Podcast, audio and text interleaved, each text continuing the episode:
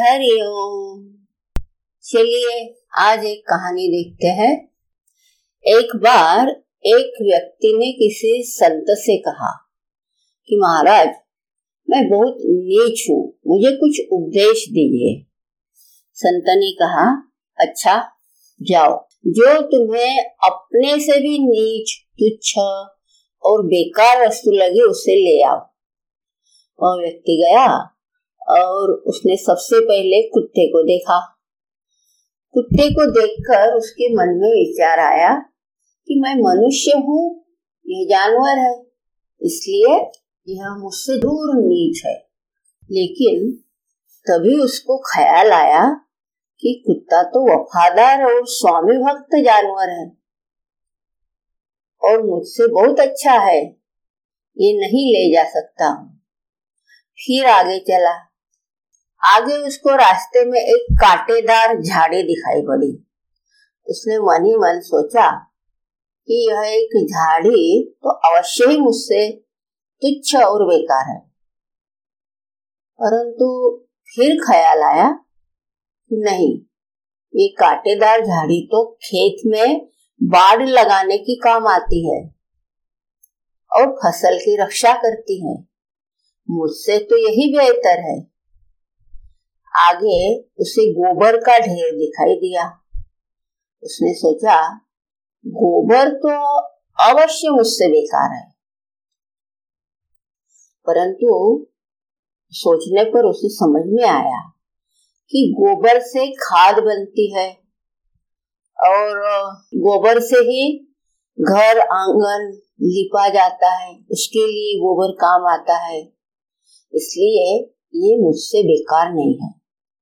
ऐसा करते करते उसने जिस जिस चीज़ को भी देखा, वही उसे खुद से अच्छी लगी और निराश होकर खाली हाथ संत के पास पहुँच गया और बोला, महाराज जी, मुझे अपने से तुच्छ और बेकार वस्तु दूसरी कोई नहीं मिली।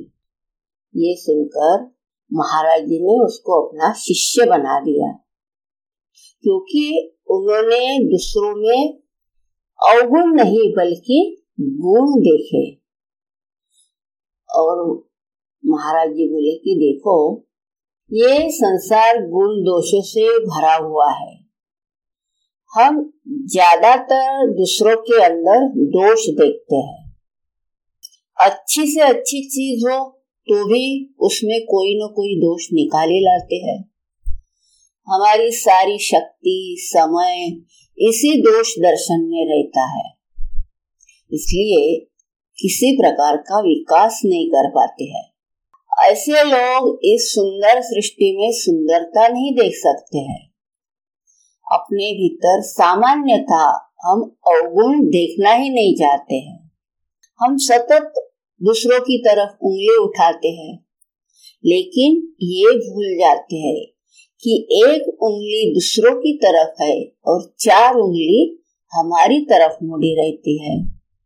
हम सदैव हमारे दुख का कारण दूसरों को ठहराते हैं।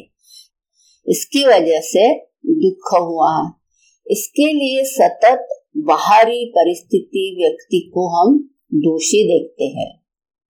मनुष्य को सदैव अपने में अवगुण और दूसरों के गुण समझने चाहिए। जो दुष्ट लोग होते हैं, वो सदैव दोषों की खोज ही करते रहते हैं। और महापुरुषों की दृष्टि सदैव गुणों पर ही होती है।